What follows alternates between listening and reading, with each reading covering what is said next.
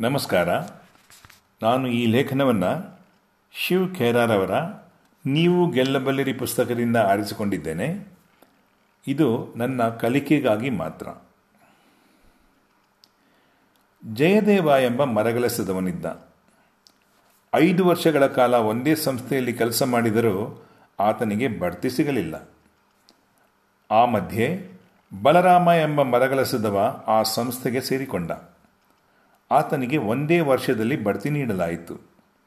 ಇದರಿಂದ ಬೇಸರಗೊಂಡ ಜಯದೇವ ನೇರವಾಗಿ ಮಾಲೀಕನನ್ನು ಭೇಟಿ ಮಾಡಿ ಕೇಳಿದ, ಅದಕ್ಕೆ ಮಾಲೀಕನೆಂದ ಐದು ವರ್ಷಗಳಿಂದ ನಿನ್ನ ಕೆಲಸದಲ್ಲಿ ಪ್ರಗತಿ ಇಲ್ಲ.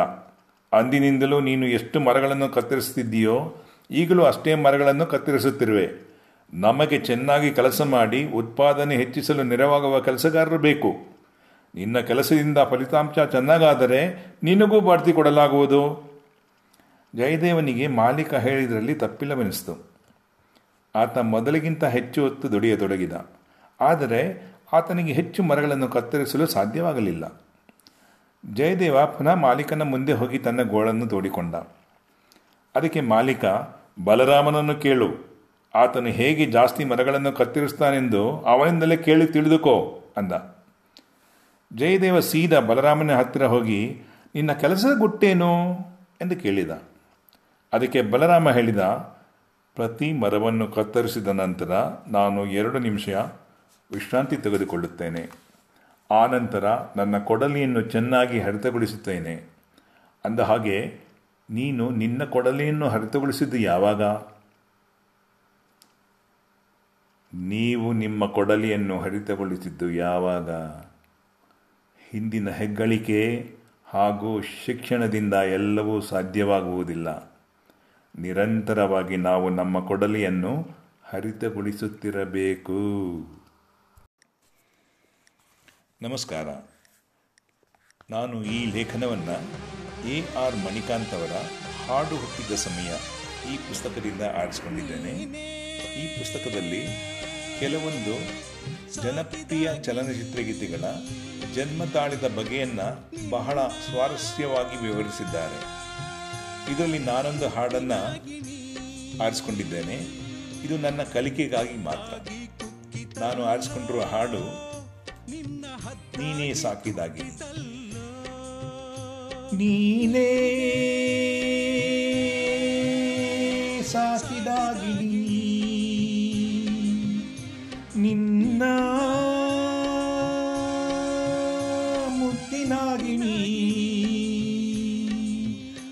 ಹದ್ದಾಗಿ ಕುಕ್ಕಿತಲ್ಲೋ, ನಿನ್ನ ಹದ್ದಾಗಿ ಕುಕ್ಕಿತಲ್ಲೋ.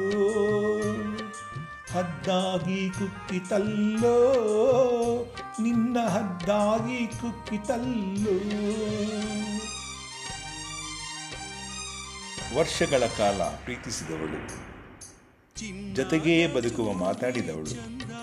ಹೊಸ ಬದುಕಿನ ಕನಸು ಕಂಡವಳು. ಅದೆಷ್ಟೋ ಇರುಳು. ಜೊತೆಗೇ ಇದ್ದು ಜೊತೆಯಾಗಿ ನಕ್ಷತ್ರ ಎಣಿಸಿದವಳು. ಯಾವುದೋ ಜೊಗ್ಗೆ ನಗುವಾಗಿ ಅರಳಿದವಳು. ಕಡೆಗೊಂದು ದಿನ ಯಾವುದೋ ಕಾರಣ ಹೇಳಿ ಅಥವಾ ಕಾರಣವನ್ನೇ ಹೇಳದೆ ಬೇರೊಂದು ನೆರಳಿನೆಡೆಗೆ ಹೋಗಿಬಿಡುತ್ತಾಳಲ್ಲ ಈ ಆಘಾತವನ್ನ ನನ್ನ ಹುಡುಗ ಸಹಿಸಲಾರ ಎಂದು ಗೊತ್ತಿದ್ದು ಕೈ ಎತ್ತಿ ಬಿಡುತ್ತಾಳಲ್ಲ? ಅಂತಹ ಸಂದರ್ಭದಲ್ಲಿ ಎಲ್ಲ ಭಗ್ನ ಪ್ರೇಮಿಗಳಿಗೂ ನೆನಪಾಗುವ. ಆಪ್ತ ಅನ್ನಿಸುವ ನನ್ನದೇ ರಾಗ ಎನ್ನಿಸುವ ಹಾಡೇ ನೀನೇ ಸಾಕಿದಾಗಿನಿ.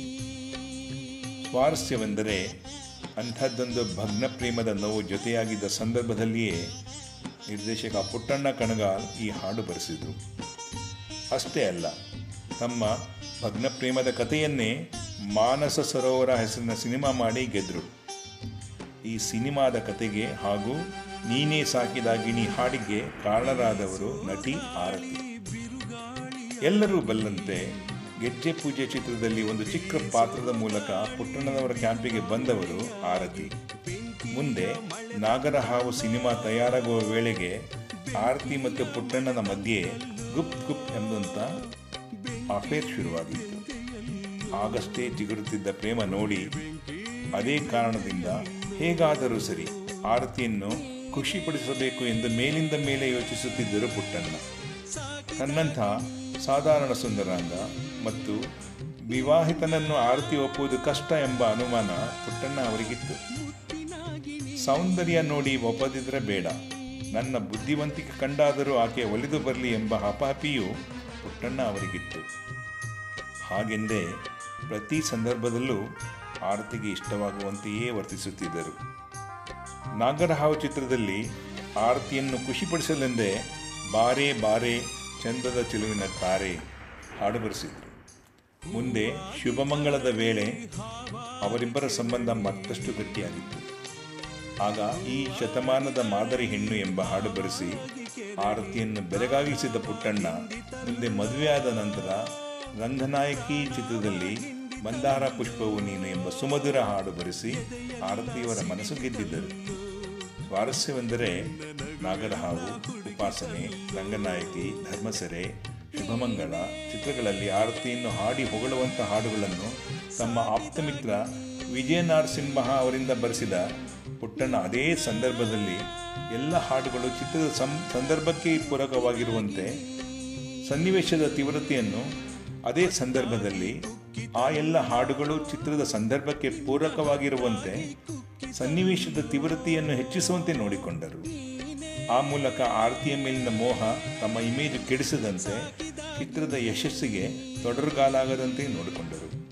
ಅಂಥ ಪುಟ್ಟಣ್ಣ ಮೇಲಿಂದ ಮೇಲೆ ಆರತಿಯನ್ನು ಹಾಡಿ ಹೊಗಳುವ ಹಾಡು ಬರೆಸಿದ ಪುಟ್ಟಣ್ಣ, ಆಕೆಗೆಂದೇ ವಿಶೇಷ ಪಾತ್ರ ಸೃಷ್ಟಿಸಿದ ಪುಟ್ಟಣ್ಣ, ಆಕೆಗೆಂದೇ ವಿಶೇಷ ಪಾತ್ರ ಸೃಷ್ಟಿಸಿದ ಪುಟ್ಟಣ್ಣ ಅದೇ ಹಾರ್ ಆರತಿ ಅದ್ ಅದೇ ಆಕೆಗೆಂದೇ ವಿಶೇಷ ಪಾತ್ರ ಸೃಷ್ಟಿಸಿದ ಪುಟ್ಟಣ್ಣ, ಅದೇ ಆರತಿಯನ್ನು ಹಾವಿಗೂ ಹದ್ದಿಗೂ ಬೆಂಕಿಗೂ ಹೋಲಿಸಿ ಹಾಡು ಬರೆಸಿದ್ರಲ್ಲ. ಆ ಹಾಡು ನಾಡಿನ ಸಮಸ್ತರನ್ನು ಪರಿಣಾಮಕಾರಿಯಾಗಿ ತಲುಪುವಂತೆಯೂ ನೋಡಿಕೊಂಡ್ರಲ್ಲ. ಅದರ ಹಿಂದೆಯೂ ಒಂದು ಕತೆ ಇದೆ.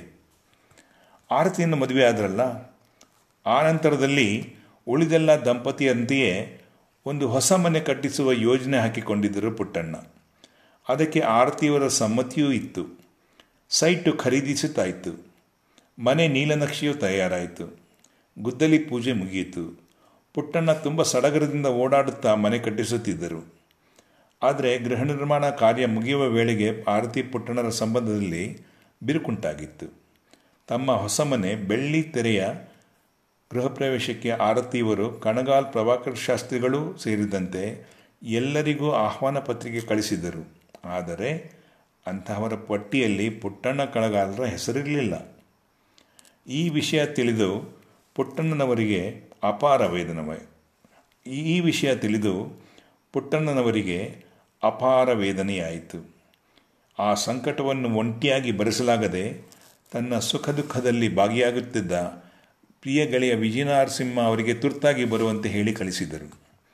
ವಿಜಯನಾರಸಿಂಹ ಗಾಬರಿಯಿಂದಲೇ ಓಡೋಡಿ ಬಂದಾಗ ಒಂದು ಇಟ್ಟಿಗೆಯನ್ನು ತಲೆಯ ಕೆಳಗೆ ಇಟ್ಟುಕೊಂಡು ಪುಟ್ಟಣ್ಣ ಬಿಕ್ಕಳಿಸಿ ಅಳುತ್ತಿದ್ದರಂತೆ. ಯಾಕೆ, ಏನಾಯಿತು ಎಂದು ವಿಜಯನಾರಸಿಂಹ ಕೇಳಿದ್ದಕ್ಕೆ ನಾಳೆ ಆರತಿಯ ಮನೆಯ ಗೃಹಪ್ರವೇಶವಂತೆ. ಆ ಮನೆಯ ಒಂದೊಂದು ಇಟ್ಟಿಗೆಯಲ್ಲೂ ನನ್ನ ಪರಿಶ್ರಮದ ಪಾಲಿದೆ. ಆದರೆ ಆಕೆ ನನ್ನನ್ನು ಕರೆದಿಲ್ಲ ಎಂದು ಮತ್ತಷ್ಟು ಅತ್ತರಂತೆ. ಪುಟ್ಟಣ್ಣ ಅಳುವುದನ್ನು ಕಂಡು ತಾವೂ ಗದ್ಗದರಾದ ವಿಜಯನಾರಸಿಂಹ ನಂತರ ಸಾವರಿಸಿಕೊಂಡು ಸಮಾಧಾನ ತಂದುಕೋ ಪುಟ್ಟಣ್ಣ, ಒಂದು ಹೆಣ್ಣಿಗಾಗಿ ನೀನು ಇಷ್ಟೊಂದು ಕೊರಗುವುದು ಸರಿಯಲ್ಲ ಎಂದರು. ತಕ್ಷಣ ಅಳು ನಿಲ್ಲಿಸಿದ ಪುಟ್ಟಣ್ಣ, ಲೋ ವಿಜಯ, ನನ್ನ ಈ ಸ್ಥಿತಿಯನ್ನು ನೋಡಿರುವೆ. ಆರತಿಗೆ ನಾನು ಕೊಟ್ಟ ಪ್ರೀತಿ, ಅದಕ್ಕೆ ಪ್ರತಿಯಾಗಿ ಆಕೆ ನನಗೆ ಮಾಡಿದ ಮೋಸವನ್ನೇ ನೆಪವಾಗಿಟ್ಟುಕೊಂಡು ಒಂದು ಹಾಡು ಬರಿ. ಅದನ್ನು ಮುಂದಿನ ಚಿತ್ರದಲ್ಲಿ ಬಳಸುತ್ತೇನೆ ಎಂದರಂತೆ. ಆಗ ಸೃಷ್ಟಿಯಾಗಿದ್ದೇ ನೀನೇ ಸಾಕಿದಾಗಿನಿ. ಸ್ವಾರಸ್ಯವೆಂದರೆ ನಾಗರಹಾವು ಚಿತ್ರದ ಸಂದರ್ಭದಲ್ಲಿ ಆರತಿಯನ್ನು ತನ್ನ ಬದುಕಿಗೆ ಪುಟ್ಟಣ ಪರೋಕ್ಷವಾಗಿ ಸ್ವಾಗತಿಸಿದ್ದಂತ ಪರೋಕ್ಷವಾಗಿ ಸ್ವಾಗತಿಸಿದ್ದಂತಿದ್ದ ಪರೋಕ್ಷವಾಗಿ ಆರತಿಯನ್ನು ತನ್ನ ಬದುಕಿಗೆ ಪರ, ಆರತಿಯನ್ನು ತನ್ನ ಬದುಕಿಗೆ ಪುಟ್ಟಣ್ಣ ಪರೋಕ್ಷವಾಗಿ ಸ್ವಾಗತಿಸಿದಂತಿದ್ದ ಬಾರೇ ಬಾರೇ ಚಂದದ ಚಿಲುವಿನ ತಾರೆಯನ್ನು ವಿಜಯ ನರಸಿಂಹರೇ ಬರೆದಿದ್ದರು. ಮುಂದೆ ಅದೇ ಆರತಿಯನ್ನು ಟೀಕಿಸುವಂಥ ಹಾಡನ್ನು ಅವರೇ ರಚಿಸಿದರು. ಮಾನಸ ಸರೋವರ ತಯಾರಾದಾಗ ಈ ಹಾಡನ್ನು ಒಂದು ಮೀಡಿಯಂ ಸ್ವರದಲ್ಲಿ ಹಾಡಿದ್ರಂತೆ ಎಸ್ ಪಿ ಬಾಲಸುಬ್ರಹ್ಮಣ್ಯಂ. ಆಗ ಪುಟ್ಟಣ್ಣ, ಬಾಲು, ಒಂದು ಹೆಣ್ಣಿನಿಂದ ಈ ಪುಟ್ಟಣ್ಣ ಅನುಭವಿಸಿದ ನೋವು, ವಂಚನೆ ಎಂಥದೆಂದು ಎಲ್ಲರಿಗೂ ಗೊತ್ತಾಗಲಿ, ನೀನು ತಾರಕಕ್ಕೆ ಹೋಗಿ ಆಡಪ್ಪ ಅಂದರಂತೆ. ಮುಂದೆ ಎಸ್ ಪಿ ಹಾಗೆಯೇ ಹಾಡಿದರು. ಈ ತಾರಕ ಸ್ವರ ಖಂಡಿತವಾಗಿಯೂ ಪರಿಣಾಮ ಬೀರಿತು. ಈ ತಾರಕ ಸ್ವರ ಖಂಡಿತವಾಗಿಯೂ ಪರಿಣಾಮ ಬೀರಿತು. ಚಿತ್ರ ಬಿಡುಗಡೆಯಾದಾಗ ಥಿಯೇಟರ್ನಲ್ಲಿದ್ದ ಜನ ಈ ಹಾಡು ಕೇಳಿದ ತಕ್ಷಣ ಆರತಿ ಆರತಿ ಎಂದು ಪಿಸಿಗಿಟ್ಟು ಚಿತ್ರ ಬಿಡುಗಡೆಯಾದಾಗ ಥಿಯೇಟ್ರ್, ಚಿತ್ರ ಬಿಡುಗಡೆಯಾದಾಗ ಥಿಯೇಟರ್ನಲ್ಲಿದ್ದ ಜನ ಈ ಚಿತ್ರ ಬಿಡುಗಡೆಯಾದಾಗ ಥಿಯೇಟರ್ನಲ್ಲಿದ್ದ ಜನ ಈ ಹಾಡು ಕೇಳಿದಾಕ್ಷಣ ಆರತಿ ಆರತಿ ಎಂದು ಪಿಸಿಗುಟ್ಟು ಕಂಡರು. ಆರತಿ ಆರತಿ ಎಂದು ಪಿಸುಗುಟ್ಟುಕೊಂಡರು. ಎಂದು ಪಿಸುಗುಟ್ಟುಕೊಂಡ, ಎಂದು ಪಿಸುಗುಟ್ಟಿಕೊಂಡರು. ಕಡೆಯದಾಗಿ ಒಂದು ಮಾತು. ಹಿರಿಯ ನಟಿ ಆರತಿ ಅಥವಾ ದಿವಂಗತ ನಿರ್ದೇಶಕ ಪುಟ್ಟಣ್ಣ ಅವರ ಕುಟುಂಬದವರನ್ನು ನೋಯಿಸುವ ಸಣ್ಣದೊಂದು ಆಶಯ ಕೂಡ ಈ ಬರಹದಲ್ಲ. ಬದಲಿಗೆ ಕಾಡುವ ಹಾಡು ಸೃಷ್ಟಿಯಾದ ಸಂದರ್ಭಕ್ಕೆ ಕನ್ನಡಿ ಹಿಡಿಯುವ ಆಪ್ತ ಪ್ರಯತ್ನ ಅಷ್ಟೇ. ನಮಸ್ಕಾರ.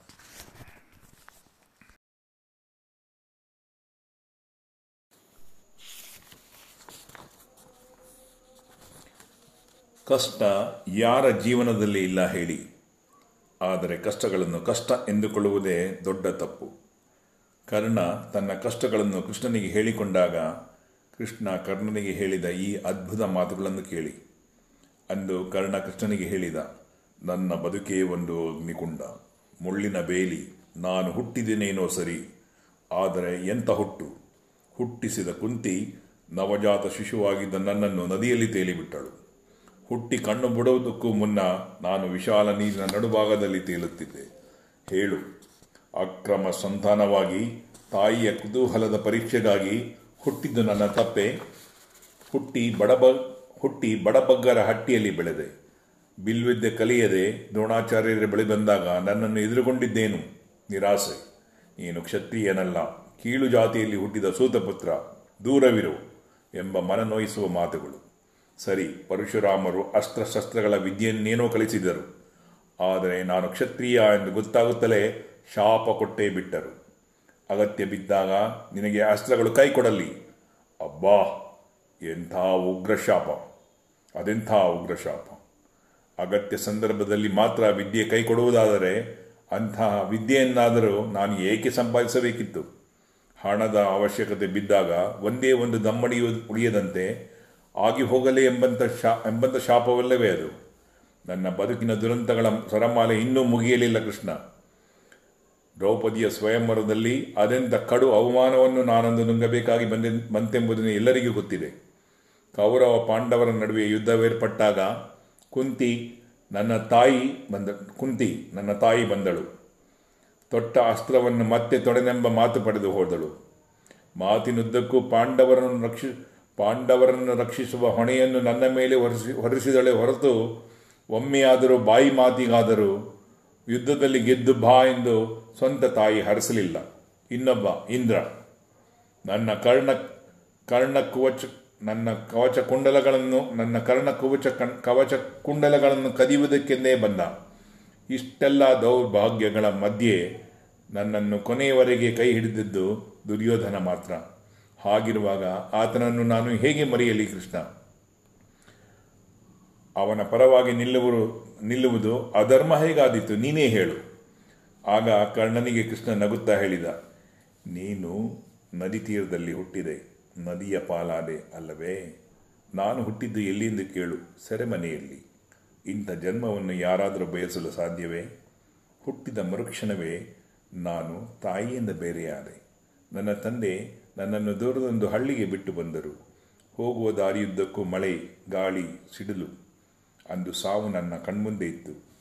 ನೀನಾದರೂ ಚಿಕ್ಕವನಾಗಿದ್ದಾಗಿನಿಂದ ಕತ್ತಿ, ರಥ, ಕುದುರೆ, ಬಿಲ್ಲು ಬಾಣಗಳಿತ್ಯಾದಿಗಳಿಂದ ನೋಡಿ ಬಂದವನು ನೋಡಿಕೊಂಡು ಬಂದವನು ಕರ್ಣ. ಆದರೆ ನನ್ನ ಬಾಲ್ಯದಲ್ಲಿ ಏನಿತ್ತು? ಹಸು, ಕೊಟ್ಟಿಗೆ, ಸಗಣಿ, ಗಂಜಲ. ಹಸು ಮೇಯಿಸುತ್ತಾ, ಸಗಣಿ ಬಾಚುತ್ತಾ ಇದೇ ಜೀವನವೆಂದು ಬಗೆದ ಜನರೊಂದಿಗೆ ಬಾಳುತ್ತಿದ್ದವನು ನಾನು. ಅಷ್ಟರ ಮೇಲೂ ಅನಿಷ್ಟಕ್ಕೆಲ್ಲ ನಾನೇ ಕಾರಣ ಎಂದು ಜನ ನನ್ನನ್ನು ಬೆಟ್ಟು ಮಾಡುತ್ತಿದ್ದರು. ನನ್ನನ್ನು ಕೊಲ್ಲಲು ಅದೆಷ್ಟು ಪ್ರಯತ್ನಗಳಾದವು ಹೇಳು. ರಾಕ್ಷಸರು ಅದೆಷ್ಟೆಲ್ಲ ಬಗೆಯಲ್ಲಿ ನನ್ನ ನನ್ನ ಮೇಲೆ ಆಕ್ರಮಣ ಮಾಡಿದರು. ನಾನು ಓದಬೇಕು, ವಿದ್ಯೆ ಸಂಪಾದಿಸಬೇಕು ಎಂದು ನಿರ್ಧರಿಸಿ ಗುರುಕುಲ ಸೇರುವ ಹೊತ್ತಿಗೆ ನನಗೆ ಹದಿಮೂರು ವರ್ಷಗಳಾಗಿ ಬಿಟ್ಟಿದ್ದವು. ಬಾಕಿ ಹುಡುಗರು ಆದಾಗಲೇ ತಮ್ಮ ಜ್ಞಾನಾರ್ಜನೆಯನ್ನು ಮುಗಿಸಿ ಆಶ್ರಮದಿಂದ ಹೊರಬರುವ ಹೊತ್ತಿನಲ್ಲಿ ನಾನು ವಿದ್ಯಾರ್ಥಿಯಾಗಿ ಸೇರಿದ್ದೆ. ಇನ್ನು ಗೃಹಸ್ಥ ಜೀವನ ಹೇಗಿತ್ತೆಂದು ಕೇಳುತ್ತೀಯಾ? ಅದಿನ್ನೊಂದು ಕತೆ. ಮದುವೆಯಾದವರನ್ನು ನಾನು ಮನಃಪೂರ್, ಮನಃಪೂರ್ವಕ ಪ್ರೀತಿಸಿರಲಿಲ್ಲ. ಯಾರನ್ನು ನಿಜವಾಗಿ ಪ್ರೀತಿಸಿದ್ದೆನೋ ಅವರನ್ನೂ ಮದುವೆಯಾಗಲಿಲ್ಲ. ದೈತ್ಯನೊಬ್ಬ ಕುಡಿ ಹಾಕಿದ್ದ ಹೆಂಗಸರನ್ನು ಬಿಡಿಸಿದ್ದರಿಂದ ಅವರೆಲ್ಲರಿಗೂ ನಾನು ಪತಿಯಾದೆ.